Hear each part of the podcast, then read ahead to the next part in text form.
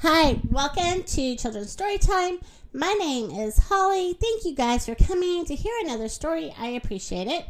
Just a couple of bookkeeping notes. If you'd like to hear a certain story, maybe for your kiddo, you can email me at booksforkids521 at gmail.com.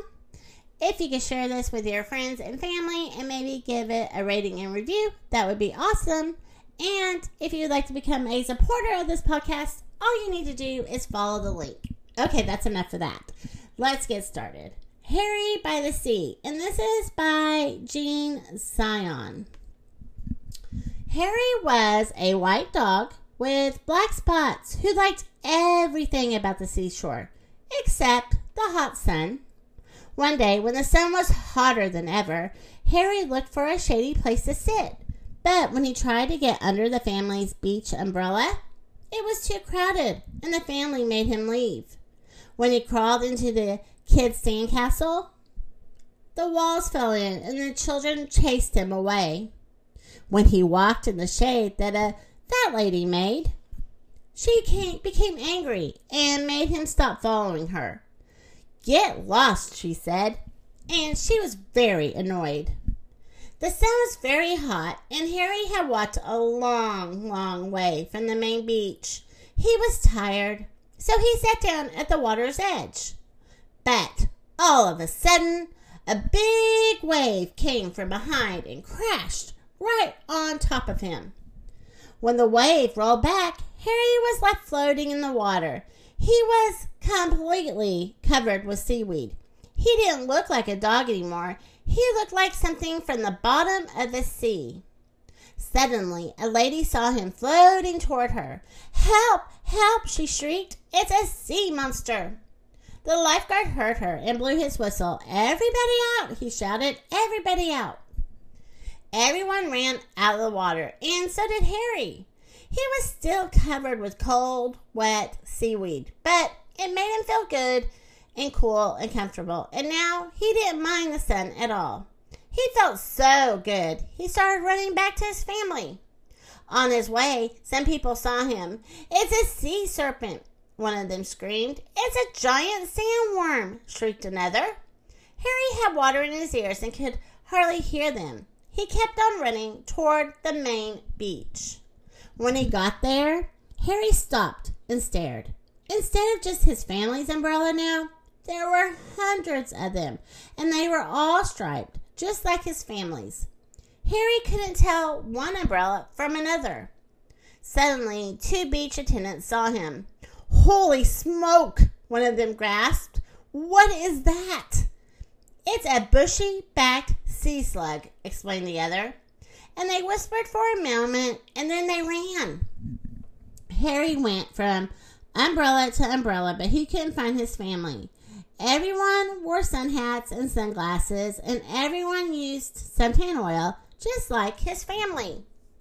Harry looked and sniffed very hard, but it was no use.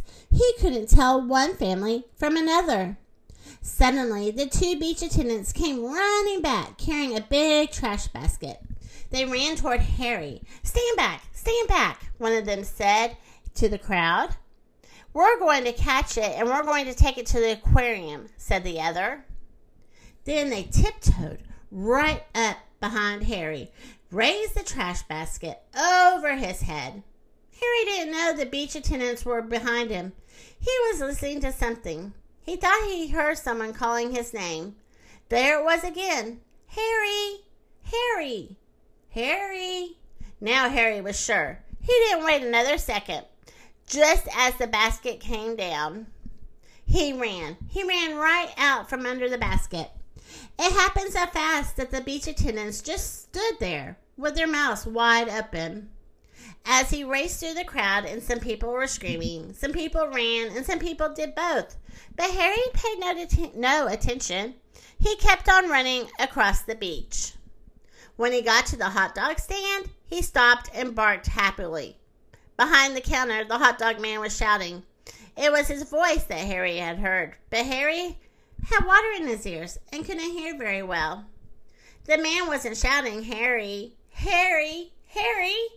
He was shouting, Hurry, hurry, hurry. Get 'em while they're hot. Harry still thought the man was calling his name. He barked and jumped with joy. He jumped so much that suddenly the seaweed all fell off. And when the crowd saw that Harry was a dog, they gasped. They could hardly believe their eyes. All at once, Harry began to jump higher than ever. And he saw the children. They were running toward him. Oh, Harry, they cried. We heard your bark. We've been looking all over for you. Harry was so happy, he did a little dance. The hot dog man was very grateful to Harry for bringing the crowd to his stand. He sold all the hot dogs he had. He gave Harry a free hamburger. The lady who had told Harry to get lost came along and bought him a cold drink. You're no sea monster, she said. You're just a lost hot dog. Everyone laughed, except for the two kids. He's not lost. One of them said, He's Harry, and he's ours. Then they hurried off to join the rest of the family. The next time Harry's family went to the beach, they brought a new umbrella. Harry liked this one very much. It was white with black spots, and no matter how crowded the beach became, it was easy to find. But best of all, it was big, and when the sun got very hot, there was room underneath for all of them. The end.